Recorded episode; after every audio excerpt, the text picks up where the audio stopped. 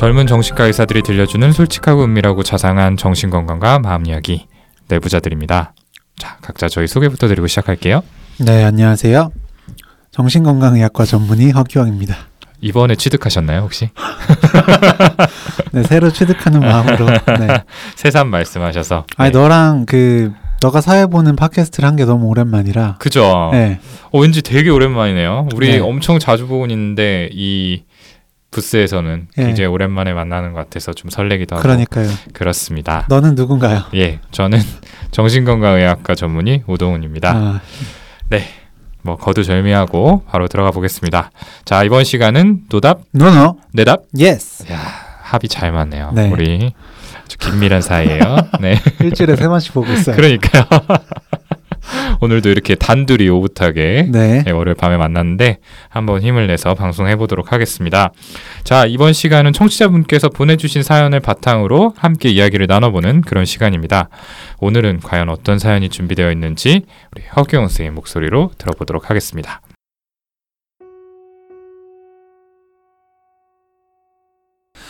안녕하세요. 우울증에 힘들어하는 딸을 둔 엄마입니다. 어려서부터 똑똑하고 착하고 어른스러운 보물 같은 딸이었습니다. 다만 친구 사귀기를 힘들어했고 중1 때는 왕따를 심하게 당해서 힘들어했습니다. 당시엔 전학시켜줄까? 라고 물었지만 견딜만 하다는 아이 말을 믿었지요. 워낙 공부를 잘했기에 선생님들의 사랑을 받아오고 어렸을 땐 회장도 했던 아이라 안심했습니다. 중학교 3학년 때 유일한 친구를 사귀게 됐는데 그 친구가 공황장애에 자해를 습관처럼 하는 아이였어요.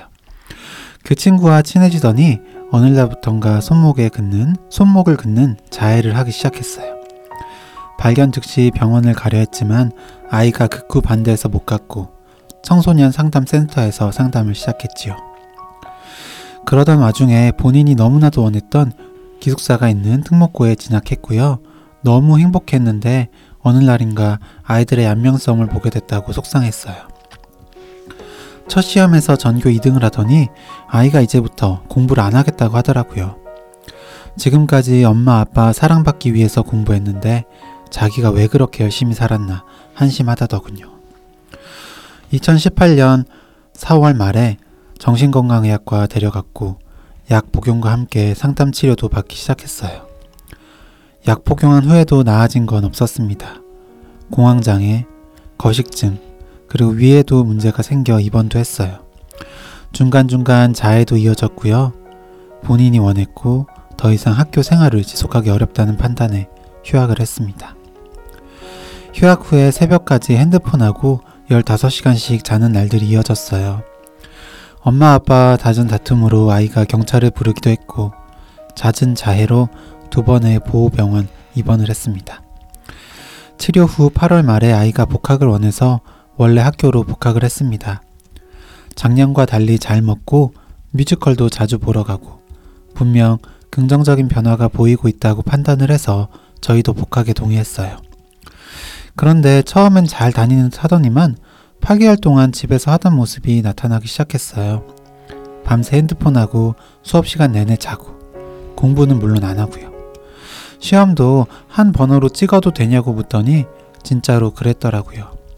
예전에 저희 딸이라면 상상도 할 수 없는 일이죠. 아이가 이젠 자퇴를 하고 싶다고 해요.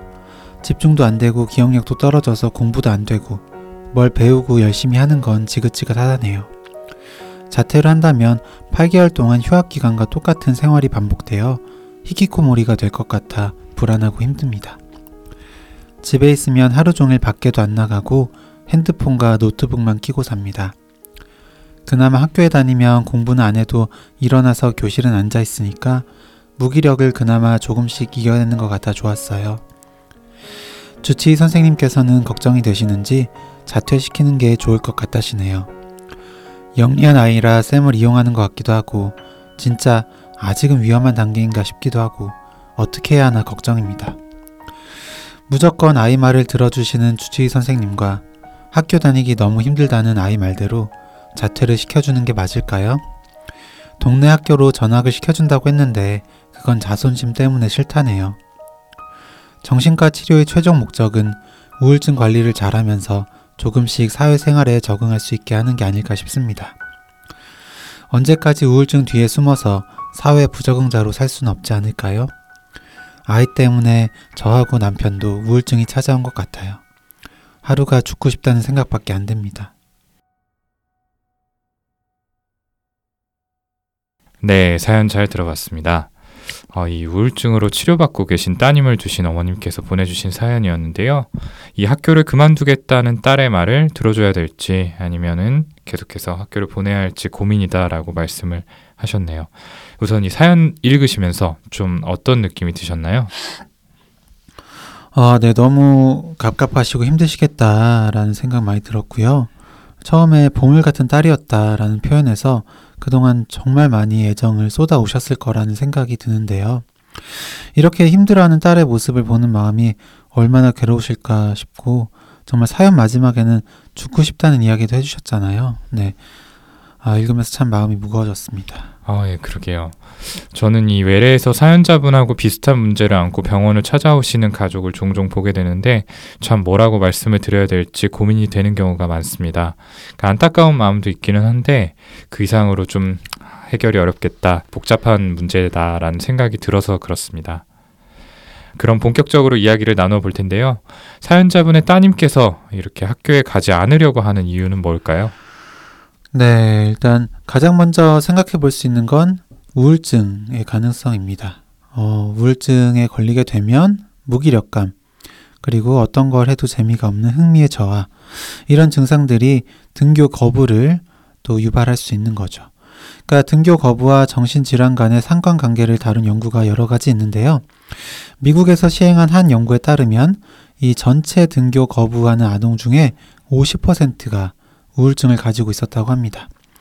또한 비교적 최근의 연구들을 보면요, 우울증뿐만 아니라 분리불안장애 같은 불안장애, 그리고 적대적 반항장애 같은 이런 품행장애 계열도 관련이 높다는 사실이 밝혀졌습니다. 네, 맞습니다. 이 사연자분께서도 지금 그렇게 생각을 하시는 것 같아요. 우울증 뒤에 숨어있는데 언제까지 기다릴 수는 없다, 이런 표현을 사용을 해주셨죠. 그런데 이제 우울증 때문에 학교를 못 갈 가능성도 있지만 반대로 학교 자체가 우울증의 발생과 지속에 기여하고 있을 가능성에 대해서도 좀 생각해 볼 필요가 있습니다. 이 학교라는 환경이 가지고 있는 어떠한 요소가 아이에게 큰 스트레스를 주고 있는 거죠. 그러니까 흔한 요인으로는 학업에 대한 압박감, 교우관계의 갈등, 교사와의 지속적인 트러블, 이런 것들을 들어볼 수 있겠는데요. 이 중에 한 가지 요인이 크게 영향을 주고 있을 수도 있고 여러 가지 요인이 복합적으로 작용할 수도 있습니다. 네, 이 사연 속 내용을 좀 대입해서 보면요, 우선 뛰어난 학업 성적으로 인해서 선생님들한테는 줄곧 사랑을 받아왔다고 하니까 어떤 선생님들과의 갈등이 원인일 가능성은 낮을 것 같아요. 물론 우울증 발생 후에는 수업 태도 이런 게 문제가 되었을 수 있지만 적어도 아마 주된 원인은 아닐 것 같고요. 학업에 대한 압박감, 이건 성적이 뛰어난 학생일수록 오히려 크게 느낄 가능성이 있으니까 요거는 배제할 수 없겠습니다. 특히 학교에 입학할 당시에는 전교 2등의 성적을 받을 정도로 뛰어난 편에 속했지만 휴학, 그리고 입퇴원을 거치면서 공부를 제대로 하기 어려웠을 거고요. 복학한 후에 이제 다시 공부를 하려고 했을 때는 예전과 같은 그런 성적을 거두지는 못했을 거예요. 당연히 아이의 입장에서는 스트레스를 받고 이 상황을 회피하고 싶다, 이런 마음이 들 수 있었겠죠. 지금 자퇴를 하고 싶어 하는 거는 이런 마음이 작용을 할 것 같습니다. 네, 맞습니다. 그런데 제 생각에는 이 가장 처음을 생각을 해봤을 때 학교에 가고 싶지 않다라는 마음을 들게 만든 데에는 아마도 친구들과의 관계, 이 교우관계가 가장 큰 영향을 미쳤을 거라는 생각이 듭니다. 네. 이 사연자분이 아이가 어렸을 때부터 친구들과의 관계가 원만하지 않았다라는 말씀을 해주셨잖아요. 특히 이제 중학교 1학년 때는 따돌림을 심하게 당했다라고 하셨는데 이러한 경험은 아이로 하여금 또래 관계에 대한 신뢰를 잃어버리도록 하지 않았을까 싶고요. 동시에 이 왕따라는 낙인이 아이에게 줄곧 이 또래들에게 거부당하는 상황을 경험하게 만들지 않았을까 싶습니다. 결국 자의반 타의반으로 학교에서 고립되는 상황이 만들어졌던 거 아닐까라는 생각이 들고요. 이 중학교 3학년 때는 친구가 한 명밖에 없었다라고 말씀을 해주셨는데 이것도 이런 맥락에서 좀 이해를 해볼 수 있겠습니다. 네, 참 이 또래들에게 받아들여지지 않는다, 이게 이 나이대 아이들에게 어떤 의미를 갖는지 어른들은 잘 몰라요. 아마 어렸을 땐 알았겠지만 크면서 잊어버리는 경우가 많죠. 그 청소년기에는 이 또래 집단의 의견이 가치 판단의 기준이 됩니다. 그 이전까지 부모님의 의견이 차지하고 있던 그 자리를 친구들의 말이 대신하게 되는 거죠. 또래 집단으로부터 거부당했다라는 건 결국 나는 옳지 않다, 나는 잘못되었다 이런 의미를 갖게 되고요. 결국 자신의 존재 자체를 부정할 정도로 심한 자존감의 손상을 가져오게 됩니다. 이러한 상황에서 아이들은 다양한 방식으로 자존감의 손상을 극복하려고 시도하게 되는데 그중 하나가 성취에 몰두하는 거죠. 기존의 좋은 성적을 통해서 주변 사람들로부터 긍정적인 피드백을 받아왔던 아이들이 이러한 방법을 주로 사용하게 됩니다. 네, 허경은 선생님이 얘기 듣다 보니까 생각이 나는데요. 이 저와 함께 치료를 하고 있는 친구 중에서도 비슷한 경험을 한 친구가 있습니다. 이 중학교 아마 그 친구도 1학년 때로 기억을 하는데 억울하게 따돌림을 당하면서 주변 애들로부터 소외를 당하게 된 거죠. 이제 이런 상황을 겪으면서 내가 너희들과 다르다는 걸 좀 보여주겠다 라는 생각을 해서 공부에 오히려 매진을 했다라고 합니다. 그래서 이 친구가 공부를 잘하던 친구이긴 했는데 정말로 들어가기 어려운 특목고를 목표로 밤낮 공부를 한 거죠. 그런데 나중에 이제 이야기를 들어보니까 이 마음속에는 특목고에 가면은 저렇게 질이 좋지 않은 아이들과는 다른 어떤 특별한 아이들이 기다리고 있을 거고 나는 새로운 경험을 할 것이다 라는 일종의 환상 같은 희망이 있었던 것 같습니다. 네.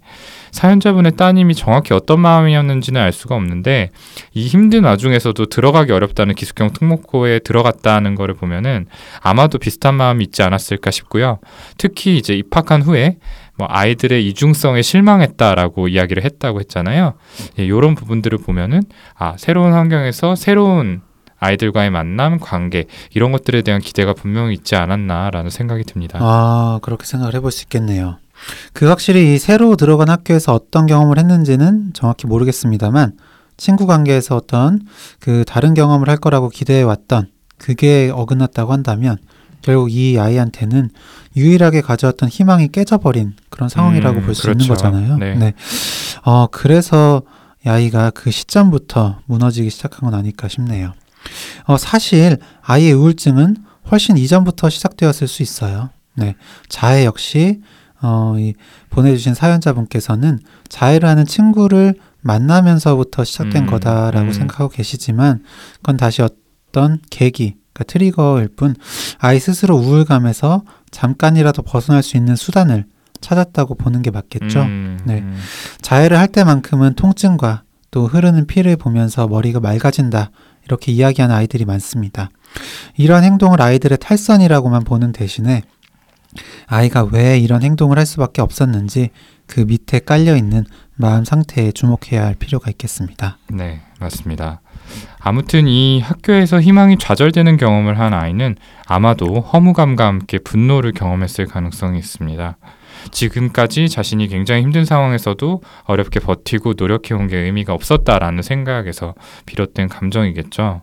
그래서 아이가 갑자기 공부를 하지 않겠다고 하면서 지금껏 엄마 아빠 사랑을 받으려고 노력하기 위해서 정말 열심히 산 게 한심하다 이런 얘기를 했다는 대목은 이러한 분노감의 표현일 수 있겠습니다.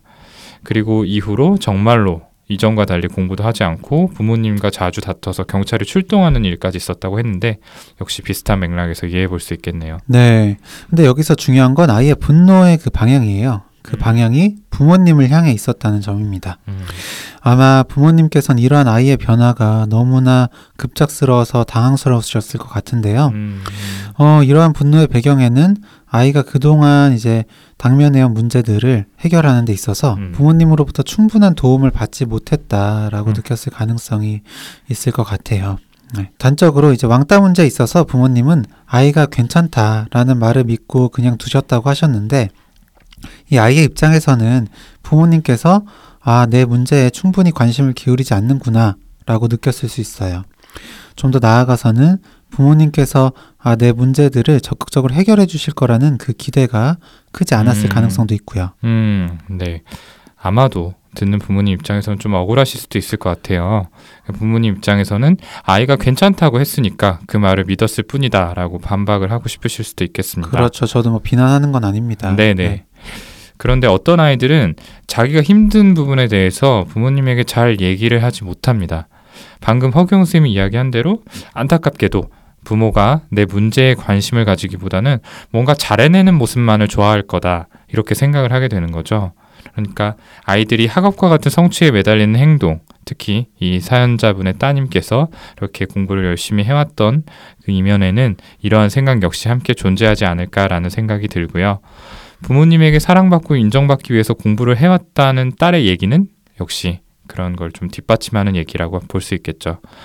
이런 사고방식은 어린 시절부터 여러 경험을 통해서 형성된 부모와의 관계의 틀에서 기인을 하게 되는데요.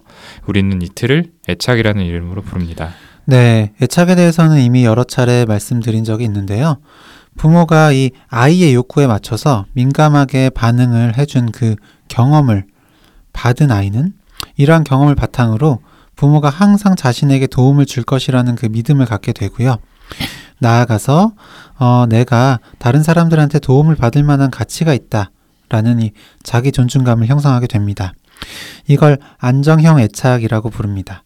반대로 부모한테서 이러한 경험을 충분히 제공받지 못한 아이들은 내가 다른 사람한테 조건 없이 받아들여줄 수 있다는 생각 대신에 무언가 남들보다 뛰어나거나 훌륭한 점이 있거나 힘든 점을 강하게 어필해야지만 사람들이 나를 도와주고 나아가 좋아해 줄 것이라는 생각을 갖게 됩니다.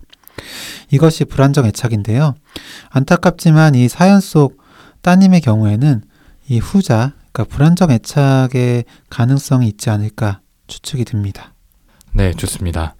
지금까지 학교를 거부하는 이 사연자분의 따님의 심리에 대해서 이야기를 해보았는데요. 그렇다면 사연자분께서 궁금해하셨던 학교를 보내는 게 맞을지 아니면 딸의 이야기대로 그만두게 해야 할지에 대해서 답을 드려보도록 하겠습니다. 근데 사실 이걸 결정하기 전에 먼저 이루어져야 할 것이 있는데요. 방금 전까지 저희가 말씀드렸던 아이의 심리에 대한 추측을 바탕으로 아이의 입장에 서서 생각을 해보는 겁니다. 아이가 어떤 마음으로 학교를 거부하는지, 학교를 가라고 이야기하는 부모에 대해서는 어떤 마음을 품을지에 대해서 깊게 생각을 해보는 거죠. 학교를 가는 문제를 그야말로 인생을 먼저 살아본 선배, 이런 입장에서만 보면은 답은 정해져 있습니다. 이런 프레임 속에서는 학교를 가지 않은 사람은 인생의 실패자가 되고 결국 어떻게 해서 아이를 설득해서 학교에 보낼 것인가가 중요한 이슈가 되죠. 이렇게 이야기가 흘러가다 보면은 아이의 입장에서는 부모님이 내 마음을 충분히 알아주지 못한다라는 생각이 들 수밖에 없고, 이러한 생각은 부모님이 내가 뭔가 잘해낼 때만 사랑을 준다라는 아이의 생각을 더욱 강화시키게 됩니다. 그래서 결국 아이는 어차피 부모는 변하지 않는다라는 생각으로 결론이 내게 되고 마음의 문을 닫아버리기가 쉽게 되는 거죠. 네, 아이의 입장에 서서 최대한 이해한 뒤에는 생각한 내용에 대해 아이에게 전달하는 과정이 필요합니다. 아이의 마음을 읽고 공감해 주는 거죠. 이 과정은 매우 조심스럽게 이루어져야 됩니다. 아이는 이미 부모에게 마음의 문을 반쯤 닫고 있을 가능성이 높기 때문에 부모가 자신을 이해해주지 못할 거라는 그런 작은 사인만 보여도 등을 돌릴 수 있어요. 그래서 이 부분은 이 주치의 선생님께 도움을 받으셨으면 좋겠습니다. 이 과정이 곧바로 잘 이루어지지 않더라도 끈기를 가지고 계속해서 시도할 필요가 있어요. 아이의 어려움에 대해 부모가 진심으로 공감한다는 그 느낌을 받을 때 비로소 아이는 부모와 이 문제에 대해 터놓고 이야기하게 될 겁니다. 하다못해 아이의 바람에 따라 학교를 그만두게 해주더라도 부모가 얼마나 아이의 마음에 대해 고민하고 이해한 상태에서 그러한 판단을 내렸는지 아이가 아는 것이 중요합니다. 아이의 입장에서는 단지 내가 말썽 부리는 게 싫어서, 귀찮아서 엄마 아빠가 나를 편하게 내버려 두는 것이라고 느낄 수도 있기 때문이죠. 네, 그렇죠. 그리고 저는 이 이야기에 더해서 문제를 이분법적으로 생각하지 마시라라는 말씀을 드리고 싶습니다. 학교에 간다, 가지 않는다라는 대립 속에서는 어느 한쪽이 이기고 반대편이 의견을 꺾는 결과가 나올 수밖에 없습니다. 따라서 서로의 의견을 충분히 이해한 상태에서 절충안을 내놓는 게 방법이 될 수 있겠는데요. 일견 보기에는 이 상황에서 두 가지 선택지밖에 없지만 실은 그렇지 않습니다. 학교 측과 논의해서 일정 기간 동안 숙려 기간을 가질 수도 있고요. 오전 수업만 하고 돌아오는 방법을 택할 수도 있습니다. 근데 이때 중요한 건 부모와 아이가 서로 바라는 것, 그리고 염려하는 것에 대해서 충분히 이야기를 나누고 공감이 이루어져야 된다는 거죠. 섣불리 대안을 내놓다가는 문제를 축소한다는 인상을 줄 수 있기 때문에 먼저 충분히 대화를 많이 나누시는 기회가 있었으면 좋겠습니다. 저는 아까 드린 말씀에 이어서 어쨌든 아이가 계속해서 부모님이 내가 기대도 되는 사람인가? 문제 해결에 도움을 줄 수 있는 사람인가를 어떤 확인하는 과정에 있지 않나? 그런 생각이 들어요. 아주 포기를 했다기보다는. 특히 저는 문제를 하나로 좀 찍어도 되냐? 라고 물어보고, 실제로 아마 부모님이 그렇게 하라고 하고, 그대로 아마 쭉 한 번호로 밀은 그렇죠. 그런 부분을 말씀해 주셨잖아요. 아마 그것도 좀 확인하는 과정이 아니었을까라는 생각이 드는데, 저는 궁금한 게 그때 부모님께서 그냥 그래라 라고 하셨는지, 혹은 아이의 마음이 어떤 마음에서 이렇게 물어보는지, 그 속에 어떤 마음이 있었는지 물어보는 과정이 좀 있으셨는지가 좀 궁금해요. 그렇죠. 아마 후자 쪽이라면 아이 입장에서는 그래도 엄마가 나의 마음에 좀 관심을 갖는구나 라고 생각을 할 수 있었겠죠. 근데 전자 쪽이라면은 부모님께서는 그런 마음이 아니더라도 그냥 뭔가 아이가 느끼기에는 그냥 날 포기했나 보다 라고 생각을 할 수도 있으니까요. 모든 관심을 가지고 거기에 대해서 정말로 궁금해하고 또 그런 것들을 표현하는 그런 과정은 언제나 필요합니다. 그리고 이 말씀도 좀 드리고 싶어요. 그러니까 등교 거부를 주소로 진료실에 찾아오는 경우에 치료 원칙이 몇 가지가 있는데요. 그중에 가장 중요한 것 중 하나가 학교로 다시 돌려보내는 게 치료의 목적이 되어서는 안 된다라는 겁니다. 얼마든지 학교 외에 대안을 선택하는 경우도 많기 때문에 그런 부분에 대해서 좀 마음을 열어놓고 생각을 하시는 것도 필요할 거라고 생각해요. 실제로 학교 밖의 길을 선택을 해서 오히려 이전보다 훨씬 더 행복하게 자기 길을 찾아서 잘 앞으로 나아가고 있는 친구들도 많이 있거든요. 근데 아마 이전까지 이제 그런 아이들을 접해보지 못한 이제 일반적인 부모님들이라면 이런 상황을 굉장히 당황스러워하고 어떻게든 학교에 남겨둬야겠다라는 생각을 하기가 쉬운데, 그런 부분에 대해서도 한번 생각을 해보셨으면 좋겠습니다. 저희가 이 문제에 대해서 속 시원한 답변을 드리지는 못했지만 어떤 작은 도움이라도 되었으면 하는 마음이고요. 그래서 자녀분이 가진 어려움과 이 부모님과 자녀분 사이의 관계 모두 원만하게 해결이 되었으면 좋겠습니다. 그리고 마지막으로 정신과 치료의 최종 목적은 우울증 관리를 잘하면서 조금씩 사회생활에 적응할 수 있게 하는 것이다 라고 사연자분이 말씀을 해주셨죠. 이 말씀은 맞는데요. 주변에 있는 우리가 해야 될 일은 우울증 뒤에 숨어있는 당사자를 억지로 끌어내는 게 아니라 왜 숨어있을 수밖에 없는지 그 마음에 대해 관심 가지고 이해하고 또 용기를 낼 때까지 기다려주는 일이라고 생각을 합니다. 함께 또 생각하고 고민해 보시는 기회가 되었으면 합니다. 오늘 저희가 준비한 방송은 여기까지고요. 저희는 다음 시간에 더 흥미롭고 유익한 이야기를 들고 다시 찾아뵙도록 하겠습니다. 감사합니다. 감사합니다.